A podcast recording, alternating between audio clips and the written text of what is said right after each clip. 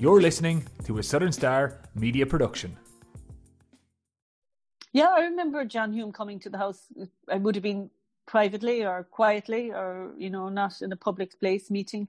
Uh, that would have been in the 70s, I would say, come for sit at the table for dinner and then the two of them would go off into the into the other room. Um, but I do I have memories of uh, my father was elected to the Dáil first in 1969, and uh, that was the time that the troubles broke out, the, the Battle of the Bogside. The British Army moved in that August into into um, the north, and we were renting a house as we always did at that time in Garrettstown for holidays for the, for the month of August. And I remember going into Coakley's Hotel with him and watching. We were allowed into the residence lounge to see the six o'clock news, as everybody did, just packed in there and watching the screens on the television. And after that, um, my father, who, who, had just been elected TD, P- Peter Barry, he went up to the north and he tells us so he knocked on John Hume's door. I don't know if he uh, did that. That was the symbol, and he did contact him. Went up and personally contacted him uh, to know what he could do uh, as in his position to um, have some input into re- resolving the situation and the human rights issues that it was at the time. Hello and welcome to the Southern Stars Coronavirus Podcast. I'm the news editor Siobhan Cronin, and this week's interview is with Fine Gael MEP Deirdre Clune. Deirdre was first elected to Europe for the Ireland South constituency in 2014 after a political career which had already spanned stints in both Dáil and Seanad After last year's European elections and a long count in Cork City, she got the fifth and final seat. What's more, this seat was known as the Brexit seat because it only became available when the UK left Europe. So in January of this year, Deirdre began her second term in the European Parliament. Deirdre, the daughter of former Taoiseach Peter Barry, is also a member of the family which founded and owns the iconic Cork brand Barry's Tea. She spoke about this and much more, including a visit by her father to John Hume's house, in our recent interview. Deirdre, welcome. And um, you're back in Europe now after a pretty uh, tough few days at the election count there, 2019. Mm-hmm. And you got the fifth seat, which was known as the Brexit seat at the time, which meant you could only take up the seat uh, after Britain had officially left, which was, I think, January of this year. So tell me yeah. a little bit about that. Was a very frustrating time for you. It was your, it was your um, second election count, um, I think, since 2014 for the Europeans. So did you find that a very stressful few days? Um, I did and I didn't. If you know what I mean. I mean, I suppose my my all my all point always in uh, elections. Once the ballot box is sealed, it's sealed, and there's no point in wasting energy unnecessarily worrying about it, and the outcome will be what it'll be. But uh, being my second uh, European election, you you really uh, you know you just have to stick with it for the for the last furlong because this it's such a unknown it's such an unknown. You've got 10 counties, well, we 12 counties actually this time, 12 counties. Cork uh, was the biggest population, yes, certainly. Uh, but there was uh, 11 other counties and you didn't know how people were going to vote or how what impression you'd made if you'd even even if they'd heard of you in some counties because Laois and Offaly just came into the constituency in the last few months before the election so it was it was very difficult um, to to know how it would go and you were watching uh, transfers which are extremely important, ex- extremely important. And I suppose over those few days, I was written off and I was written in and I was written off. Yeah, so, remember, yeah. Um, right. I'll go with I'll go with the punches. I, am used to it from from elections. Um, but then I, I did. I in the end, you know, I got a, a large transfer of votes, and that secured the seat, which was which was great. And I think you know that was down to I knew I had spent a lot of time I'd worked hard for the previous five years, and that's what stood to me in, in transfers mm. in, in, an election. People had heard me, they'd been involved, or I'd connected with them somehow, uh, and there was an awareness, and that's the, that's the most important thing in a European election to try and get your name out there. That people will have heard of you and uh, will give you, as we say, a scratch. It be number one, might be two, might be three, might be six, mm. but it, they all count. Exactly. And it just showed that they did on that occasion. And then you had yeah. a very strange time because you had about six months before you got to take up the seat. Mm-hmm. Um, and then you were and then you were back in Europe in January. And then of course March we had we had the pandemic. Mm-hmm. So um, can you tell us a little bit about how your experience of Europe has been because an awful lot has changed since you took that first seat in 2014. And, um, you know, we've had the rise really of right wing politics in a lot of states. We've had Brexit and now we have the pandemic. So an awful lot must be happening. I mean, have you lost any of your initial enthusiasm for Europe? Uh, no, absolutely. I haven't lost my enthusiasm for Europe. In fact, I think, if anything, it's uh, more enforced, uh, particularly after Brexit. Uh, and uh, I think, you know, the debate around Brexit coming up to the vote and then the shock on our part anyway. Maybe not some people weren't shocked, they were happy with the outcome. I wasn't. Uh, I was disappointed for lots of reasons. We uh, we'd lost a good friend, and um, we'd also, uh, you know, Europe is diminished. That's why it is smaller. But I think what what drives me on is the reason for Europe and how important it is, and I think the statement that Ireland's place is at the heart of Europe now, and we're not going the Brexit route. We are at the heart of Europe, and it, that's actually given me more more enthusiasm. And, and, and I think we've done really, really well in Europe, not just financially and investment, and we can have all those discussions, but I think as a nation, in terms of our maturity and standing up and taking our place among the nations of the world, we uh, um, Europe and the confidence it's given us, the membership there, the, uh, our membership of Europe, and that confidence has been um, extraordinary for a country. We've you know learned to stand on our own two feet without the UK. Um, we've embraced Europe more so than they ever did. Uh, we've separated from from sterling, which is a big. Imagine that discussion. I remember vaguely remember that discussion. A big big deal. Uh, but we we we're we're there now, and um, we're contributing more and more. In fact, uh, you know, Ireland. Uh, if you see, like we had Mairead McGuinness's um, selection as commissioner, and that's been really positive for us in the Parliament. She's she's been a, a excellent excellent MEP and, and, is going to make an excellent commissioner. So we know Ireland is playing a very strong role across a number of fronts. So from my point of view, I'm really enthusiastic about Europe more so than ever. I think there's so many questions that you see there now that probably we're not, we don't cover a lot here in Ireland. We're not so much aware of it. The um, questions of around uh, security, uh, cyber security is a big challenge. They're now very much aware of it, and the um, and, and Russia, the threat from Russia, which you know we in, in Ireland, a small country uh, on the western seaboard, we um, we don't really, it's not on our agenda every day, but it is a big concern for those countries in Eastern Europe in particular. And now with the presidential election in the US, we can see it resurrecting the radar. its head yeah. again and all that. So it's back. So these big questions, the whole issue of migration. I mean, I think it's mm. it's not just a, an issue for this for the small member states that are on the front, like Greece, like Malta, like like Italy, not such a small state, but still has to bear an enormous um, uh, responsibility in terms of dealing with, with, with migrants. So, but but it should be a European issue, and there's a number of fronts and how how are we going to deal with in terms of the immediate, looking after individuals, the long term, working to ensure that where they're if they're coming from a war torn area, what role can you play, or what role can Europe play in helping out their economic migrants? Um, you know, it's okay to say sorry, no economic migrants, but at the same time, what are we doing to ensure that they don't need to leave their area? So all these big questions and the, the, the climate change area, the climate law, we introduced uh, that recently. Uh, you know, that's a, a big question, a big issue for for Europe, and then the the targets that Europe establishes and sets will reflect down for Ireland, and it mean for all of us. It's going to mean changes in how we live, how we how we heat our homes, how we move ourselves around, mm-hmm. transport. There's lots of it. So all these come from Europe.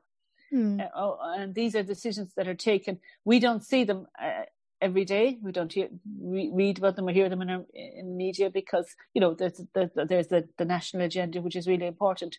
But they will come and they will have an effect. And decisions I take and my colleagues take, the other uh, MEPs, uh, the 13 of us, the t- decisions we take do have an effect and they do become a reality. So it's a really important forum. And I'm certainly enthused, more enthused by it for it now than, than I was before because I think we, you can make a difference. And I also think it's an opportunity now, the way globally, the way the world is changing, and you have China, you have the US, an election coming up there. I think Europe can play a really uh, strong role, and we're part of that. Right. And now, Deirdre, can I just take you back a little bit, um, well, maybe a long bit, to your up- upbringing? Well, it's a long time ago. well, I'm not too far behind you. And, and in Blackrock as well, so we've a lot in common, I think. Yeah. But yeah. um, but you were the daughter of a TD, at a very prominent TD, and the granddaughter of another TD, which I think a lot of people don't realise. So your house, which was of course Peter Barry's house, um, and your maiden name is Deirdre Barry, your house yes. must have been wall to wall politics since you were a pipsqueak. So you, was there? Yeah, I mean, I grew up in politics. Absolutely. Absolutely. I think. Yeah, my I remember stood in 1967 for the local elections. I would have been about seven at the time. Yeah, for the local elections, elected to Cork Corporation at the time, and then the Dáil in 1969. So we were always. I was. I grew up with politics. So it was busy house. I mean, my grandfather. My, my father used to be my grandfather's election agent. uh, so there was always like always boxes of leaflets in the corner, or, and then at those days you didn't have constituency offices as we have now. Uh, people would be called to the house. So there was always, I remember, always there was a notepad by the phone, and anybody who called, you made sure you took a name and a number and didn't let. I mean, I've I've learned that always have a number because in case you got the message wrong, that there was a way of communi- communicating back. But people would call to the house and were or, you out uh, on, on doorsteps with the leaflets from a young age? Leaflets from a young age, yeah. I remember doing the, um, do you remember uh, Fado Fado when you could mm-hmm. uh, give out leaflets outside the polling booth? Yes. Uh, was uh, posted there the church. Rock. It would be regular. Oh, church, church, yeah, outside leaflets outside the church or outside the polling booths, and you'd be trying to vie with the other candidate or the other parties to get the, the leaflet into their hand first. definitely, if you got the leaflet into their hand, you definitely changed their vote. So it was I mean, when you think of it now, the things that were that was the, that was that was communication. That's how we communicated. Exactly. Uh, but yeah, I was from a very young age dealing and leaflets through letterboxes, and then as I was a bit older, assisting and canvassing and canvassing. And I remember uh, coming up to elections, uh, helping out my mother at home too. And there was always um, there was a tradition. I don't know. You'd go and give tea, fruit cake, and sandwiches to the um, those that were standing outside the polling booth or those that were uh, working for the party in at polling booths because they couldn't get out. So that would be the big preparation as well, preparing all that, putting it in the back of the car and driving around. So it was there was it was an army, and everybody was involved.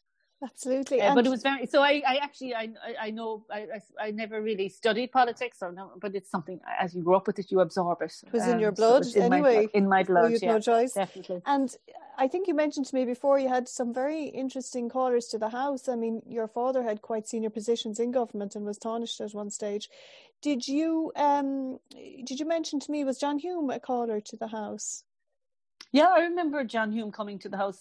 I would have been privately or quietly or you know not in a public place meeting. Uh, that would have been in the 70s i would say come for sit at the table for dinner and then the two of them would go off into the into the other room. Um, but i do i have memories of uh, my father was elected to the Dáil first in 1969 and uh, that was the time that the troubles broke out the, the battle of the bogside the british army moved in that august into into um, the north and we were renting a house as we always did at that time in Garrettstown for holidays for the for the month of August. And I remember going into Coakley's hotel with him and watching. We were allowed into the residence lounge to see the six o'clock news, as everybody did, just packed in there and watching the screens on the television. And after that, um, my father, who, who, had just been elected TD, P- Peter Barry, he went up to the north and he tells us so he knocked on John Hume's door. I don't know if he uh, did that that was the symbol, and he did contact him. Went up and personally contacted him uh, to know what he could do uh, as in his position to um, have some input into re- resolving the situation and the human rights issues that it was at the time for uh, the people, the, those that were Catholic in the north.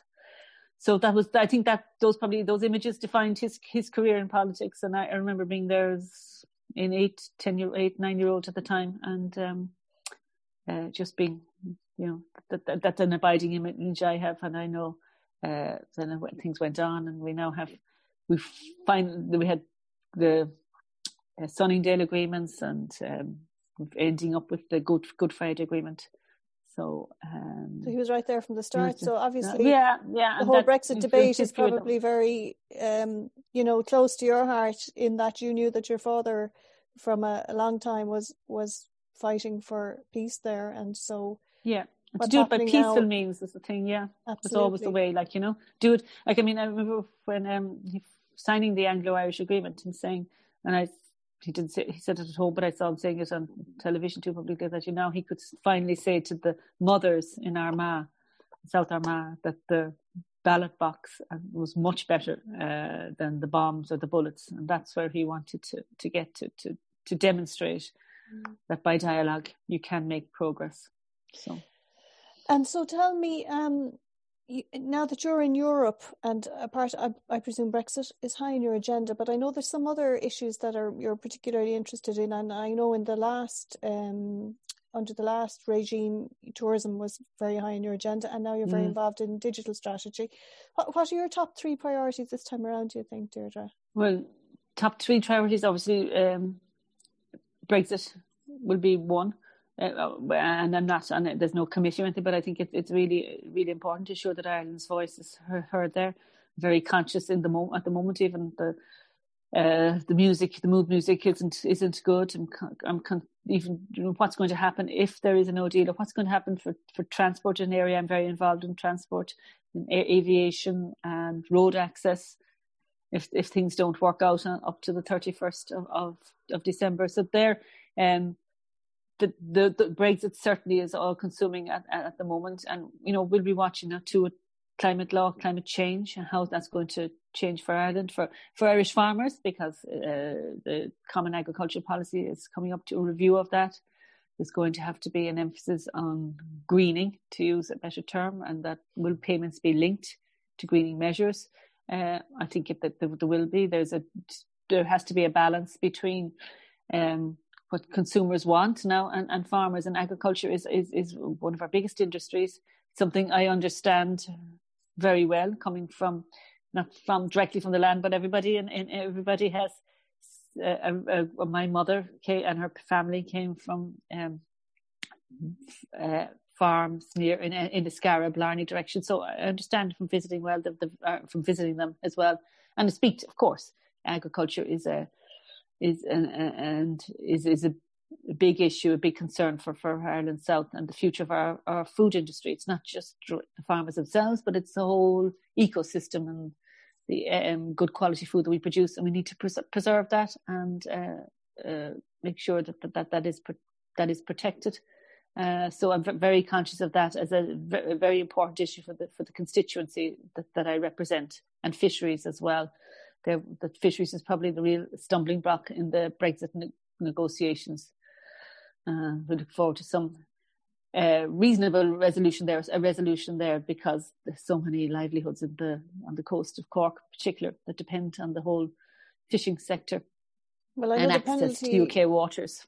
Penalty points is a big issue for them at the moment, and yeah, um, the signing in of that um, SI recently by by um, Taoiseach Micheál Martin, I think has, has ruffled a few feathers in the in this this area in particular for the um, fishermen who feel that they're very under um, pressure as it is with Brexit coming down the tracks and God knows what other issues. So I presume you've you've had a lot of um, representation yeah. from the fishermen of yes of, well, of Ireland yeah.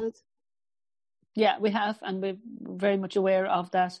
And um, previously I'd had a lot of engagement with Michael Creed, who's responsible for this area, and now we're looking to meet with um, Minister McConalogue as well. And he's been very, he's contacted us when he's been in Brussels, and we'll hope to, to set up meetings there. But I'm very, very conscious of that and that how, how important that is for individuals, um, for their livelihoods, really, in, in this constituency. Uh, the you asked so they're the probably the areas that come to come to mind immediately, and yeah. um, I'm, the committees I'm working on is the whole digital area and mm-hmm. artificial intelligence, and how does the it's the internal market and consumer affairs committee. So, how are we going to move forward and, and embrace this because it can be uh, artificial intelligence can be extremely important. It can solve a lot of problems for us, but at the same time, we wouldn't want to let it take data, over. Data protection issues there as well, I I assume absolutely yeah data protection issues and how do we data is is, is the new oil they say. Uh, so who owns that data? Everybody should i mean europe has come a long way and with its uh, general data protection regime we're all very conscious of it now. Uh, and um, more has more has to be done in that area to ensure that you know that the large companies, and I'm talking about the large tech companies here, by the way, who I think have, you know, we're all very happy to avail of the services and we love the services that they provide, uh, but they're using our data, and should that be available to small businesses as well? Should these are the questions that we're looking at because we want in the big marketplaces we don't want small businesses squeezed out just because there are uh, dominant forces there. So that's and the balance. Deirdre, you're you're mentioning um, technology there, and technology has really come into its own uh, since mm. the pandemic. And a lot of people are curious how functions and um, services like the European Commission are functioning, and especially when all their members are in other member states. So how how is that? Are you getting over much? Can you? Are there flights, direct flights, or how's that all working out? Well, I can go over. Yes, there, Belgium is a red zone, uh, and but I can go over there, and if I come back, I have to uh, self isolate, restrict my movements. Sorry, I have to restrict my movements for 14 days. So I did it. I, I didn't do it until September. I went over for a week in September to meet because I have two people working with me there and to attend the plenary session. Uh, and I just I, I, restricted my movements for two weeks after that. So I'll do it again before Christmas. But you know, it's uh, it's three weeks. It's it's a lot, and uh, you know, when you're living at home with family, it's uh, it can be it's it's not that easy, uh, and it's not ideal. But um, but having said that, uh, we can work remotely completely. Everything. I'm amazed. I'm amazed at how the European Parliament has stepped up so quickly uh, all our voting sessions now. we're given the ballot paper uh, online, and you vote, print it off, sign it, and you can take a photograph with your cam your, with your phone and send it back to them, and that's um, that's acceptable. So we've come come a long way from that point of view. Maybe not all the travelling was necessary, but still, as, as, everybody knows who works through Zoom or through a, through a, a, a PC lens now they know that uh, you can't beat the personal contact and meeting people. Mm. We're naturally when that's that's what we do when we we like to meet people and uh, make contact. Uh, that chat over the cup of coffee or whatever is, or the, let's have lunch, let's discuss things, let's thrash it out. Uh, we don't have that option, uh, which mm. which I miss, and I know lots of people do. But still, technology has been fantastic in keeping people together. If we were in this pandemic without the level of uh, communication that's available to us, I think it would be a really a very very different story. Um, but and, and as regards flights, I mean, I looked. Mm. I've been. I flew from when I went. I went through flew from Cork uh, to Amsterdam and got the train to Brussels. And uh, it's sad to see the airport so quiet at the moment. And mm. uh, I know everybody's very really concerned about it. Uh, I visited them there too, and I'm. It's um, you know it's really worrying. We need to get a unified system in place across Europe that will allow some form of, travel to to um, to return or to, to to return to well, never going to not going to be normal levels for a while, but mm. get that some confidence back. But I just, I mean, I would think that people, the message should get out too from people. I found it, and I, I, I knew it, but they're really the standards in the airport and on the planes is um, very high. They're they're uh, social distancing cleanliness, uh, the criteria that they use is really impressive. And they're all guided not just by uh, their own regulations locally, but by the European Air Safety Association uh, and the European Centre for Disease Control. So that they're the kind of measures that Irish airports and those airlines operating in and out of Ireland are using uh, the same across Europe. So they're to a very high standard. So flying itself is, is very safe. And of course, we all wear masks and you keep your distance and wash your hands. So it is, it is a, it, the, the standards there are, are very high and it is a safe operation. And would you be in favour of um, pre-flight testing, which I think is what the airports are looking for at the moment in Ireland? Uh, well, it depends on. Yes, I mean yes, it, but it depends on the area you're going to. Um, if you're testing, if I when I go to Brussels now, um, I can get a test there. Well, I'm mean, asked to isolate, but you can after five days, if you're clear, you can uh, not. Uh, you don't have to isolate or you don't have to restrict your movements. Uh, that's not going to. Ch- I mean, I, we don't have any system here in Ireland to you know to recognise that. It's just plain. It's um, 14 days, and that's it. You isolate if you've been abroad. Uh, if you're coming from a different location. So that's not unless it's a green unless it's a green area. So but that's not until that such time as that changes. I think um, I don't see. I don't think it would be of any use to anybody coming into Ireland. Mm. Okay. Um, Deirdre, you got a bit of slagging there online from um, Billy Kelleher. I noticed your colleague in Europe about Barry's tea, and a lot of people Barry's realise the connection there. So, I mean, a lot of people would wonder: Have you any much involvement with the company now, or does that take a back seat? Or growing? Well, up? I was.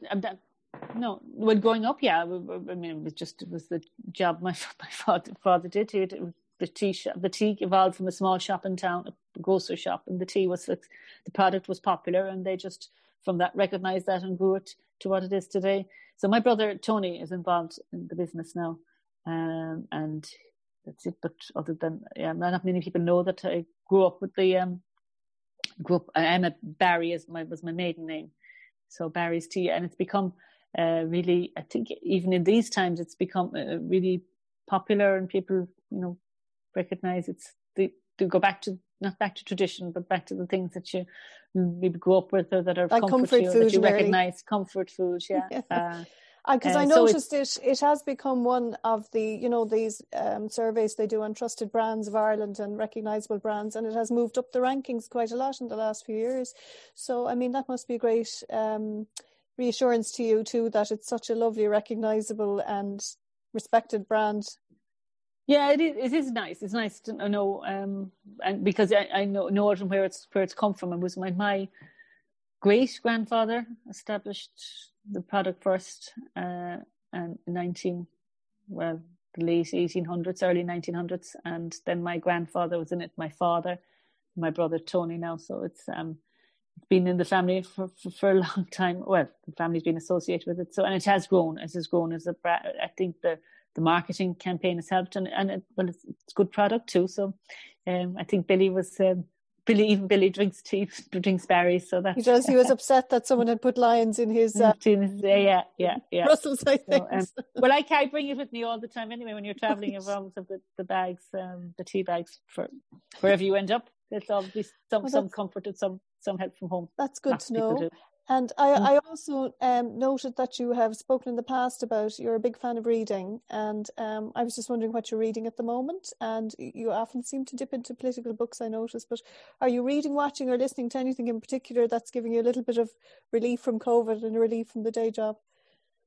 Um, with summertime is different. Yeah, I'm reading. Uh, what I'm reading at the moment. I'm reading, and I'm trying to get through it. The Milkman by Anna Burns. Oh yes, uh, I've read that. I, I loved it. Have it's you? quite heavy, you? but it's very funny. It's quite heavy. Yeah, yeah, and I've learned to, to you have to give it time, you have to you go do. with it, and you, and you probably need to do. I, have been dipping in and out of it now for a number of weeks, but you need to do it in a run because um, it's quite. You have to get into it, get you into do, the zone. Because when you leave it, you've lost the, the thread of her. You've lost the kind of exactly. Yeah, so yeah. that's what I'm reading at the moment, and actually, and uh, we've finished watching here at home the um, James Comey, the um, finished Comey that last yeah Tuesday night, yeah. I think. Yes, did yeah very interesting because I'd read the book, right? Uh, and I, I was just interested. I read the book, um, and I suppose it's become relevant now. He's the around the uh, we have another Europe U.S. election.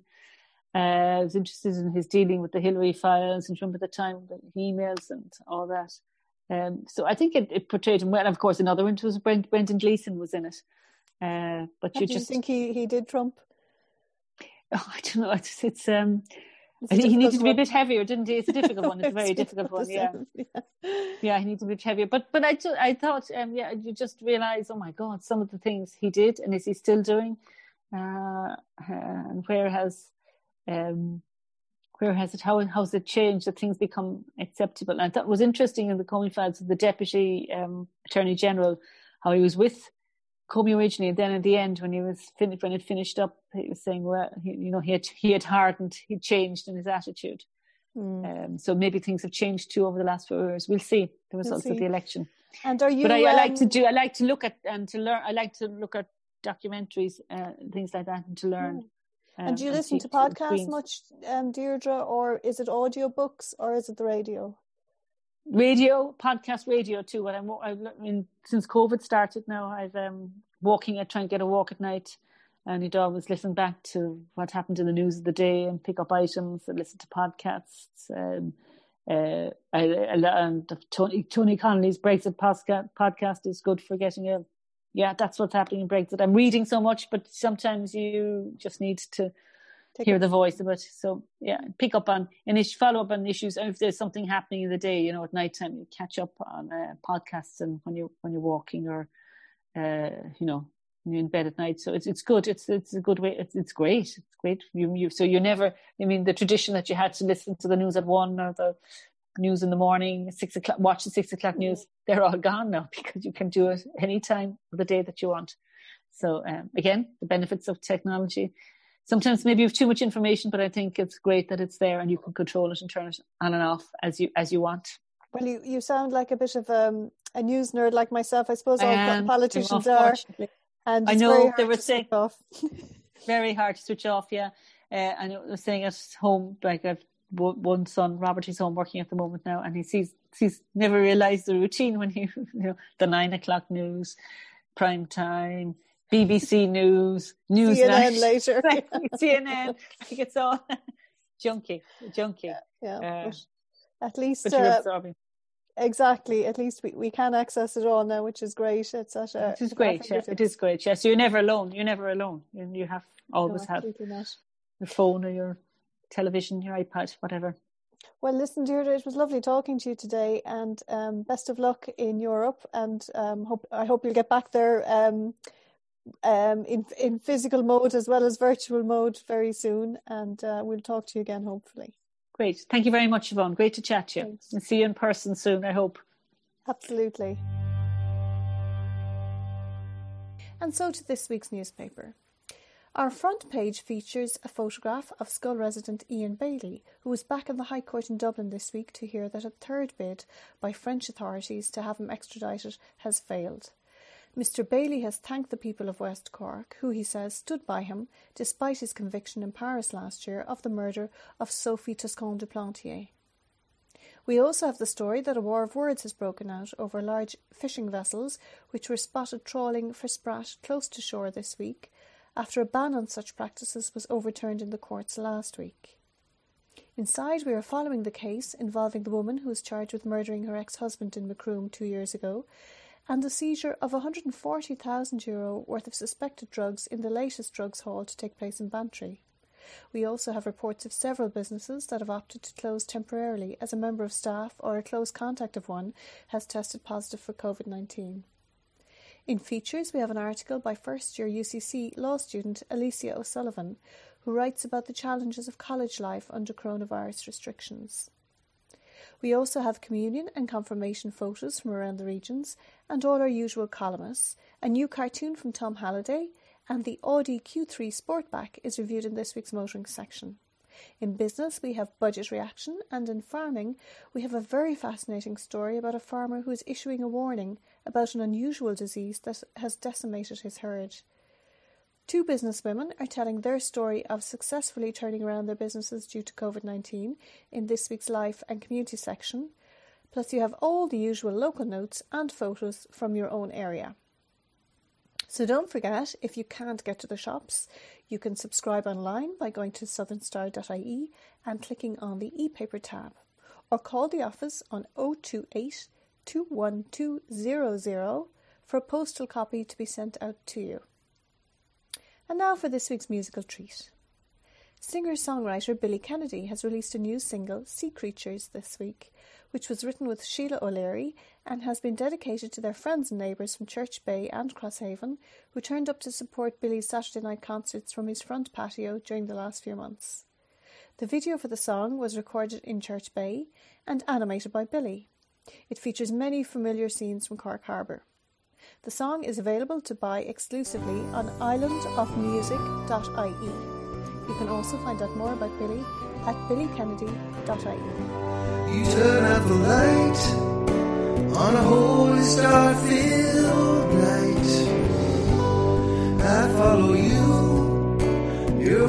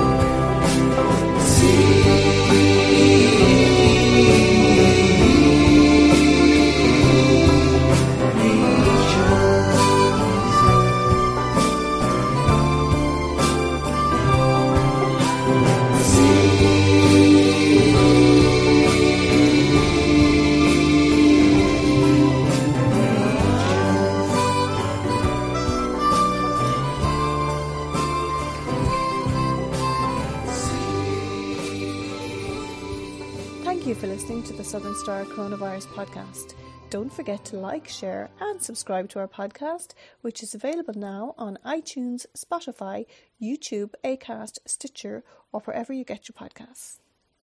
Thanks for listening to another Southern Star Media podcast production. Stay connected to West Cork by subscribing to our e-paper and support local, quality and trusted journalism. Visit www.subscribe.southernstar.ie.